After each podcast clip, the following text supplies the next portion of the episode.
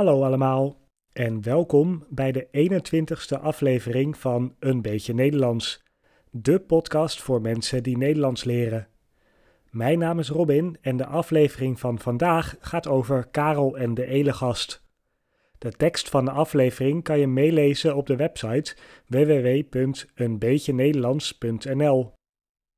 Je kan deze podcast steunen door vriend van de podcast te worden. Er zijn al veel luisteraars vrienden geworden, maar er is nog wel ruimte voor wat meer. Wil jij ook vriend van de podcast worden? In de show notes staat een link naar de pagina op mijn website waar dat kan. Nu door met de podcast.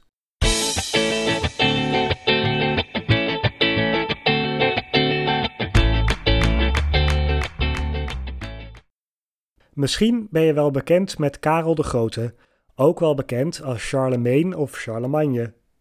Deze koning van de Franken lukte het om aan het begin van de middeleeuwen, rond het jaar 800, een enorm groot rijk in West-Europa te veroveren. Het Frankische Rijk had grondgebied van het huidige Spanje in het westen tot het huidige Duitsland in het oosten en Italië in het zuiden. Ook het huidige Nederland was onderdeel van het rijk van Karel de Grote. Toen Karel de Grote nog leefde, was hij al beroemd en er werden veel spannende verhalen over hem geschreven. Na zijn dood werd hij nog meer vereerd en werden de verhalen nog verder aangedikt. Ook in Nederland is rond het jaar 1270 een verhaal geschreven met Karel de Grote in de hoofdrol. Dat is dus meer dan 400 jaar na de dood van Karel de Grote. Het verhaal heet Karel en de Elegast en daar ga ik vandaag het over hebben. Wie de tekst geschreven heeft, is niet bekend. Het is geschreven als een soort gedicht en het was meer bedoeld om voorgedragen te worden dan om gelezen te worden. In die tijd konden de meeste mensen nog niet lezen, maar wel luisteren naar verhalen van vertellers op feesten en kermissen. Waarschijnlijk is dit verhaal ook met die bedoeling geschreven. Karel en de Elegast is een van de oudste Nederlandse nog bekende verhalen, maar het is niet de oudste Nederlandse tekst die we nog hebben. Nederlands klonk trouwens in die tijd heel anders dan nu. De taal die toen in Nederland gesproken werd, noem je Middelnederlands. Een van de bekendste Middelnederlandse zinnen is de volgende. Heban olla vogala nestas hagunan hinaste hik en datu. Wat ubidan we nu? In het huidige Nederlands. Alle vogels zijn nesten begonnen, behalve jij en ik. Waar wachten wij nu op? Toch wel leuk dat een van de oudste Nederlandse zinnen zo romantisch is. Voordat we doorgaan met Karel en de Elegast, is het eerst tijd voor de uitdrukking van de week. Uitdrukking van de, week. de uitdrukking van deze week is beren op de weg zien. Dat betekent problemen verwachten in het plan dat je hebt. Deze uitdrukking gebruik je zo. Als een kennis van je vraagt hoe het bijvoorbeeld gaat met de verbouwing van je huis, kan je antwoorden: Goed hoor, maar ik zie nog wel wat beren op de weg. Dan antwoord je dus dat het goed gaat, maar dat je nog wel wat mogelijke problemen ziet. Terug naar Karel en de Elegast. Als het verhaal begint, ligt Karel te slapen en is er nog niets aan de hand. Maar dan begint het.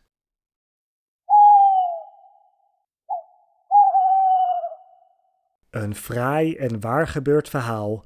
Ga ik u vertellen, luister maar. Op een zekere avond lag Karel te slapen in Ingelheim aan de Rijn. Het hele land was van hem. Hij was er koning en ook keizer. Toen de koning in zijn bed lag en sliep, gebeurde het dat een engel naar hem riep, zodat de koning wakker schrok door de woorden die de engel sprak. Die engel zei: Sta op, edele man, trek snel je kleren aan, pak je wapens en ga uit stelen. God liet mij het u bevelen. Anders zult u uw leven en uw eer verliezen.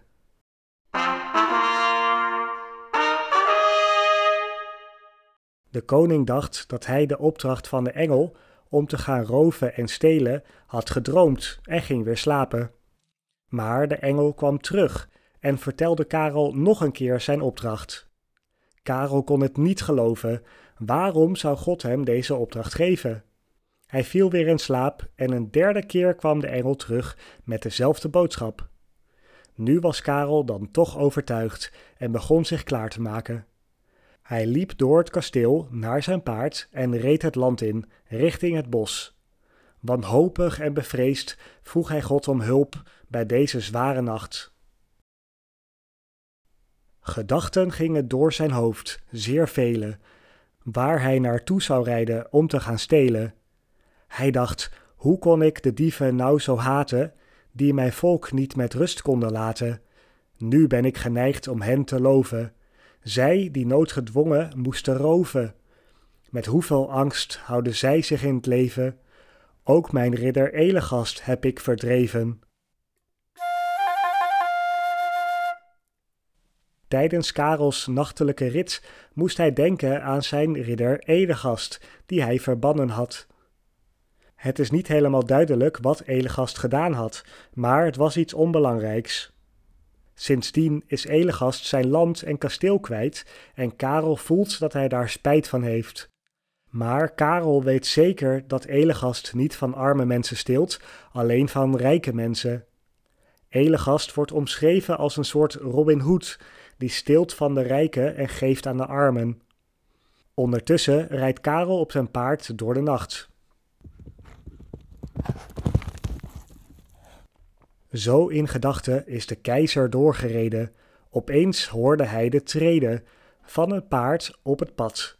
Zwart was het paard waar een ridder op zat. Zwart waren de helm, schild en harnas en wapens waarmee de ridder bewapend was. Gitzwart waren paard en ridder allebei. Zo reden zij elkaar steeds meer nabij, beide komend van een andere zij.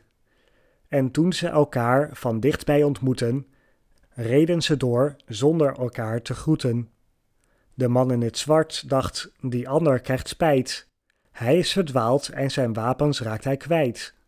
Wie op zo'n mooi paard rijden kan, wat moet hij hier? Dat is geen arme man.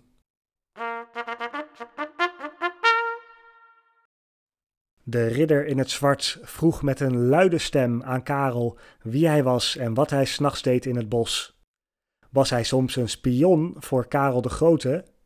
Maar Karel kon daar natuurlijk geen antwoord op geven, want anders zou de vreemdeling weten dat de koning op rooftocht was en dat zou een schande zijn. Omdat Karel geen antwoord wilde geven, viel de ridder hem aan, een zwaardgevecht op paarden.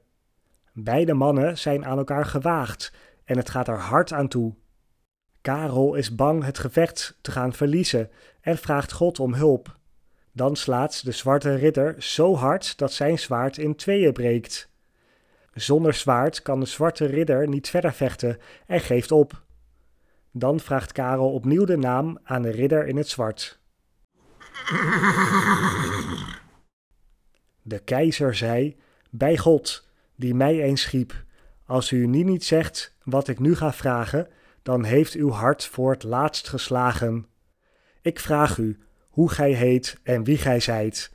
De zwarte sprak, Heer, ik ben Elegast.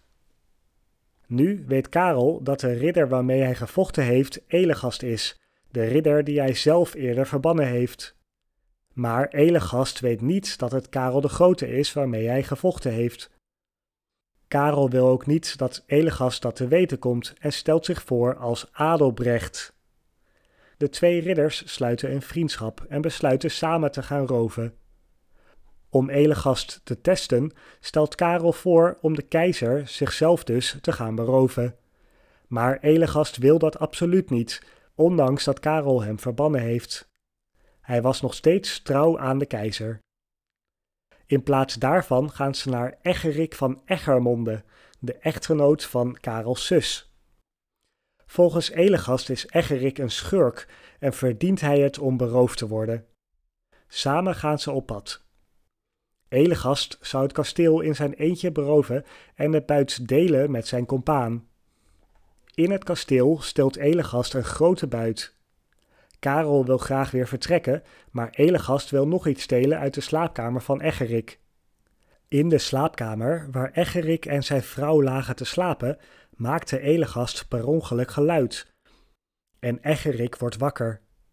Elegast verstopt zich snel onder het bed, terwijl Karels zus, de vrouw van Egerik, hem probeert te kalmeren.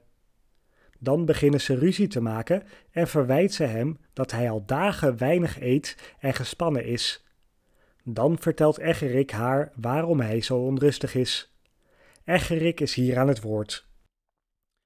Jouw broeder Karel raakt gauw in nood. Ik zwoer namelijk de keizers dood. En met mij zijn nog andere kompanen, en hij noemde hen ook bij de namen. Dit smerige plan hoorde Elegast en hield diep in zijn hart de namen vast van alle die de keizer kwaad wilden doen. Toen Egeriks vrouw dit plan had gehoord, zei ze: Van mij geen goedkeuring voor deze moord. Eerder zal ik jou aan de nek ophangen.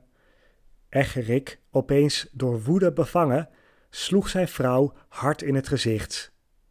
Er kwam bloed uit haar neus en de mond, het druppelde naast het bed op de grond.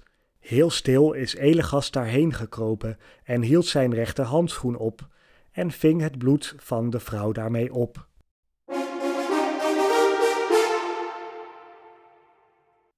Elegast kwam ongezien het kasteel weer uit en vertelde Adelbrecht, Karel dus, wat hij gehoord had. Het bloed in de handschoen was zijn bewijs en dat overtuigde Karel van het complot dat tegen hem gesmeed was. Karel beseft nu ook waarom God hem opgedragen had om op rooftocht te gaan. Elegast durfde het niet zelf tegen Karel de Grote te gaan vertellen, dus stelt Adelbrecht voor om het voor hem te doen. Vervolgens gaat Karel terug naar zijn kasteel. De volgende dag is er een hofdag, een feest op het kasteel waar alle belangrijke mensen uit de omgeving zouden komen. Ook Egerik van Eggermonde arriveert en Karel de Grote confronteert hem en zijn andere samensweerders met hun verraad. Egerik ontkent dat hij een verrader is en Karel de Grote laat Elegast halen als getuige. Elegast laat de handschoen zien als bewijs tegen Egerik. Als reactie daarop daagt Egerik hem uit tot een duel om erachter te komen wie de waarheid spreekt. Bij zo'n duel zou God degene helpen die de waarheid spreekt, waardoor diegene altijd het gevecht zal winnen. Als extra motivatie voor Elegast belooft Karel dat wanneer hij het gevecht wint, hij zijn land terugkrijgt en ook met zijn zus, de vrouw van Egerik, mag trouwen.